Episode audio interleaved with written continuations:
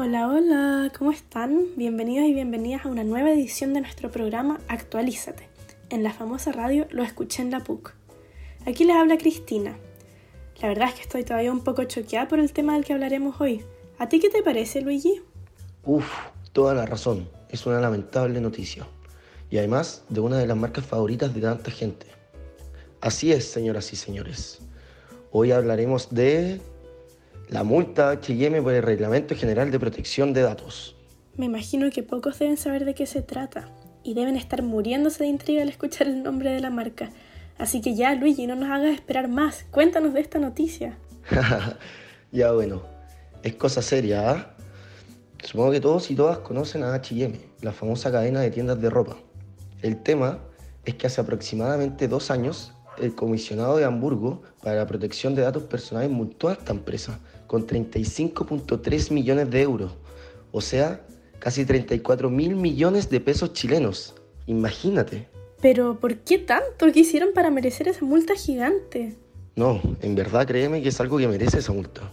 Se supo por una brecha de seguridad en el centro de servicios de la empresa que la empresa estaba recuperando datos personales de los trabajadores de HM desde el año 2014. Ya, pero eso es normal, ¿o no? Obvio que las empresas tienen que tener algunos datos de las personas que trabajan con ellos. Así es, Cristina. Pero te dejo una pregunta. ¿Qué tantos datos y qué tipos de datos? Porque en este caso no eran solo los nombres y los roots de los trabajadores. No, no, no, no, no, no, no. Tenían recopilados datos súper delicados, creando registros, por ejemplo, de las enfermedades y síntomas que podían tener los trabajadores al ausentarse al trabajo y detalles concretos de sus vacaciones, diagnósticos de sus enfermedades, entre otros. Ah, chuta, ya, creo que ahora voy entendiendo por qué fue tan alta la multa. No, y espérate, eso no es lo peor. También habían registros creados donde ponían información que les sacaban a los trabajadores en conversaciones casuales, así como los problemas familiares que tenían o sus creencias religiosas.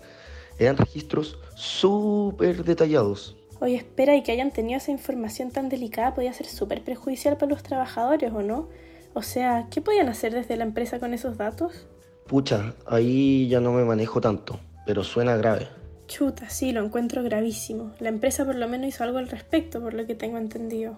Sí, además de la multa, le pagó a los empleados una compensación bastante alta de plata, pero Sí, pero claro, ahí queda la duda de si esa recompensa podrá realmente revertir los daños que se pueden haber producido por la filtración de esos datos sensibles. Además, ¿cómo definir cuánto vale un dato personal? Eso es muy difícil de saber. Bueno, es increíble lo que acabamos de escuchar. Me imagino que ustedes, queridos y queridas auditoras, deben estar igual de sorprendidas que nosotros. Sí, la verdad es que pocas partes de esta noticia suenan legales, aunque nosotros no somos expertos en el tema. Claro, pero por lo mismo tenemos a una invitada especial, ¿o no? ¿Estará por ahí, Pamela? Sí, sí, aquí estoy. ¿Ya estamos al aire? Hola, Pamela, sí, bienvenida. Bueno, queridos y queridas auditoras, estamos acá con la gran Pamela Sabel Otodo. Ella es una increíble y reconocida abogada, especializada en la protección de los datos personales. Bienvenida, Pamela. Es un honor tenerte aquí con nosotros. Sería buenísimo si nos pudieras contar un poco de tu visión legal y experta, porque la verdad es que nosotros no cachamos mucho, eh, sobre el tema del que acabamos de hablar, o sea, el caso de HM. Obvio, feliz. La verdad es que es un caso súper grave, como bien comentaban ustedes. Existe una filtración enorme de datos de los trabajadores de HM, violando así muchos principios de la normativa europea de protección de datos, que desde un comienzo, cuando la empresa recopila datos personales de sus empleados, se está violando ya un principio de minimización. Uf, eso suena gravísimo. ¿Y qué significa violar ese principio, Pamela? Bueno, este principio al fin y al cabo es una obligación que se le pone al responsable, la cual requiere que el almacenamiento y tratamiento de datos personales sea únicamente de aquellos estrictamente necesarios para cierta finalidad. Al final las empresas deberían tener la menor cantidad de datos personales posibles, solo los estrictamente necesarios, para que si se llegaran a filtrar no exista nada que esté fuera de la ley. Uf, y eso que esto es solo el comienzo. Dale, cuéntanos más, Pamela. ¿Qué pasa, por ejemplo, con la creación de registros de enfermedades o los detalles de vacaciones? Eso de lo que comentábamos antes. Así es, Cristina. Esto lamentablemente sucedía. Desde aproximadamente el año 2014, la empresa mantenía registros de detalles concretos de la vida de los trabajadores. Qué miedo igual. Imagínate que en el lugar que trabajas sepan cada detalle de ti y cada movimiento que haces. Cada vez que un trabajador se ausentaba por vacaciones o enfermedad, los supervisores realizaban una welcome back talk a la persona para crear registros con sus datos y de esa forma violaban el principio de licitud, lealtad y transparencia que como bien alguna pista nos entrega su nombre, consiste en habilitar el trato de datos personales de manera lícita, leal y transparente con el titular de los datos. Entonces, si entendí bien, esto quiere decir que necesito autorización para hacer uso de los datos personales cumpliendo con lo que dice la ley. Sí, eso mismo, Cristina. Además, a través de estas conversaciones lograban sacar información adicional con un alto nivel de detalle de aspectos personales de sus vidas, registrándolos digitalmente por un largo periodo de tiempo. Luego estos registros podían ser vistos por otros 50 supervisores dentro de la compañía. O sea, eran datos personales sensibles, ¿no es cierto? Sí, exacto. Este tipo de datos son los que se refieren a características físicas o morales de una persona, por ejemplo, su origen racial o étnico, convicciones religiosas, eh, identidad de género, orientación sexual, etc. Y claro, HM registraba y guardaba varios datos sensibles de sus trabajadores. Ya, y respecto a eso, eh, antes nos preguntábamos con Luigi qué podían hacer desde la empresa con esos datos o para qué los usaban. Esta es la peor parte. Los datos usaban junto a una meticulosa evaluación de rendimiento personal en el trabajo para crear perfiles detallados de los trabajadores con el fin de tomar decisiones sobre su permanencia en el trabajo, violando así el principio de finalidad de los datos personales. Chuta. O sea, se metieron en el medio enredo. Vamos de mal en peor. ¿Qué significa este principio, Pamela? Este principio ratifica que los datos deben ser recogidos con fines determinados, explícitos y legítimos. Es decir, esta información solo puede ser tratada para los fines y por el periodo específico de tiempo para los cuales hubieran sido recolectados, no otros. No, es que se pasó todo esto. Habían muchas cosas que no sabíamos. ¿Y cómo fue finalmente que descubrieron todo este sigiloso problema? Esta colección de datos fue descubierta debido a un error de configuración de los datos, los cuales estuvieron disponibles para todos durante varias horas, violando el principio de seguridad, el cual afirma que los datos deben poseer medidas de protección y control para asegurar la confidencialidad, integridad y disponibilidad con el propósito de evitar divulgaciones.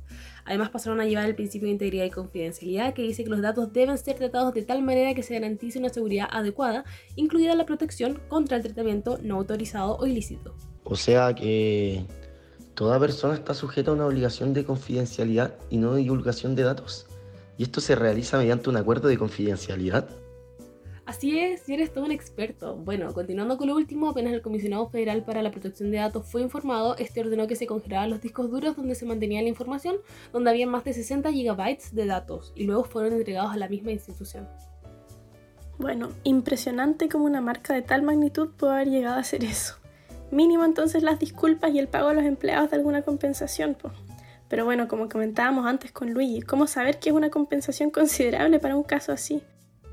Claro, el problema de la recompensa es que actualmente es muy difícil saber el valor real del dato personal, ya que la filtración de datos sensibles afecta considerablemente la vida de las personas, por lo que es muy difícil determinar si una compensación económica de X valor realmente compensa el daño causado en todas las dimensiones de la persona. Y aunque se recompense monetariamente el daño, el daño hecho, hecho está. Bueno, parece que no estamos tan alejados de la realidad, Cristina. Arte y legalidad en la noticia, pues. Lamentablemente cosas así pasan mucho más de lo que uno se imagina. Bueno, eh, yo ya me despido, que tengo que ir a preparar una charla que doy más ratito. Eh, muchas gracias por haberme recibido y acuérdense, no acepten todas las cookies. muchas gracias Pamela por haber venido. Nos fuiste de mucha ayuda. Que estés bien.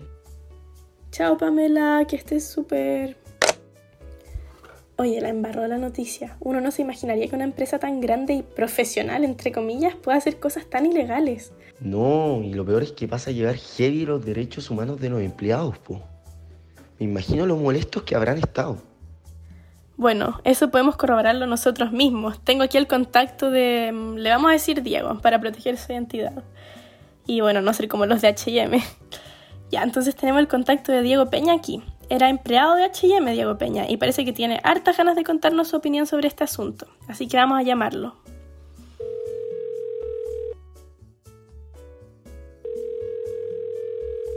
¿Aló, Diego? ¿Estás ahí?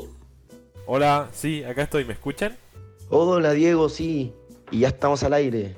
¿Cómo estás? Muchísimas gracias por la invitación.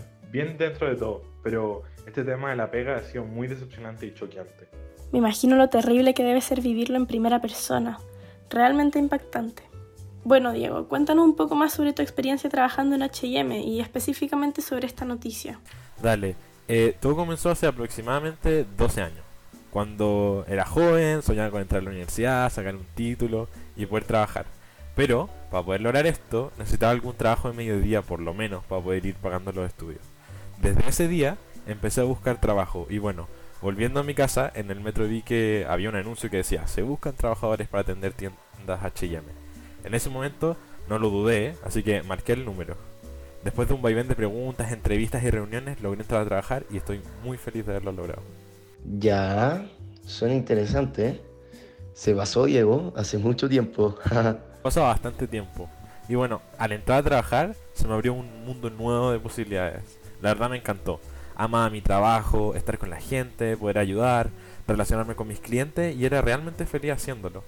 Además, mi relación con mis supervisores fue siempre muy cercana y muy buena. Ya, hasta ahora suena todo genial.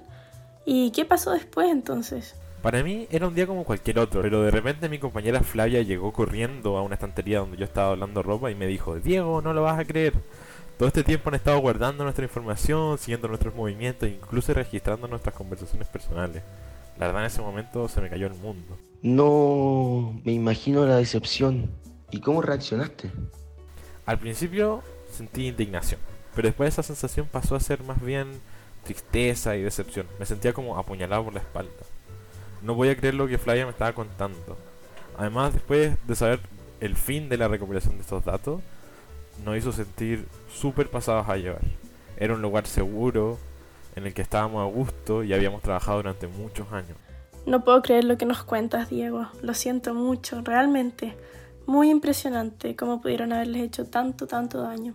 Así es, no se le deseo a nadie. En fin, la empresa terminó pagándonos una compensación, pero al final de todo eso es lo que menos importa cuando te sientes parte de una comunidad. Además que el dinero jamás arregla ni compensa lo sucedido. Nuestros datos personales son intransables. Tienes toda la razón, Diego. Increíble escuchar tu historia. Te agradecemos infinito por tu tiempo y testimonio y de parte de la radio Lo escuché en la PUC. Te deseamos todo el éxito en los nuevos proyectos que te esperan. Muchas gracias por la oportunidad y por darme este espacio. Espero que estén muy bien y que tengan un muy buen día. Chao, que estés bien, Diego. Increíble lo que acabamos de escuchar. A todos nos queda más que claro lo que sucedió entonces, después de haber escuchado a la tremenda experta Pamela Sabel o todo, y la versión de tú a tú de Diego Peña, nos podemos imaginar la situación de lleno.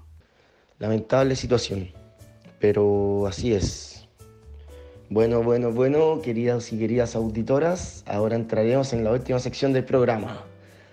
Ahora es cuando ustedes pueden llamar a la radio y hacer alguna pregunta o comentario del caso de hoy. Les dejaremos el espacio abierto. Uy, pero estamos medio justitos de tiempo hoy. Yo creo que podremos atender solo una llamada. Así que denle, a ver quiénes son las personas privilegiadas que van a tener el honor de poder hablar con nosotros. Ah, broma. Ya, ya, vos, Cristina, bájate de la nube un rato. Bueno, la línea está habilitada.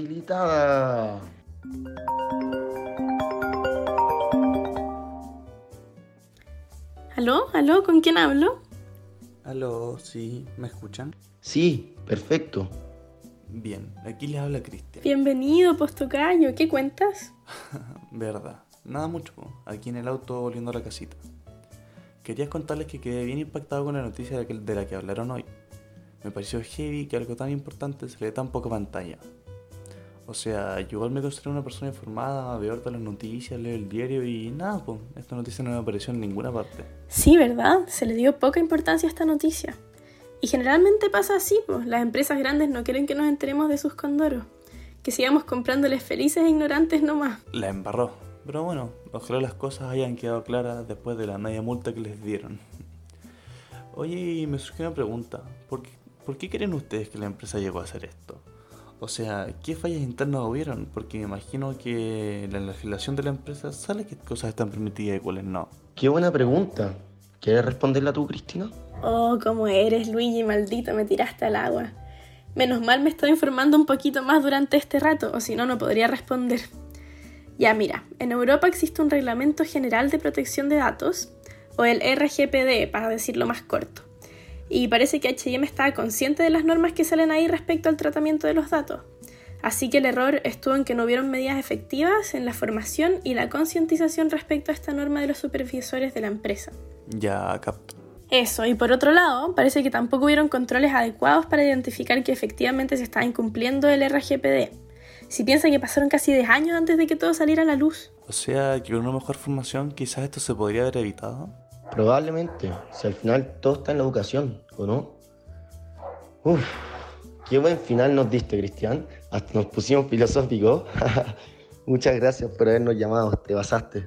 Chao, Cristian, que estés bien. Chao, gracias a ustedes. Bueno, con la gran reflexión que nos dejaron Luigi y Cristian, vamos cerrando ya, que estamos medios pasaditos de la hora. Así es, Cristina. Esperamos que les haya gustado el programa de hoy. Nos vemos la próxima semana en otra edición de Actualízate.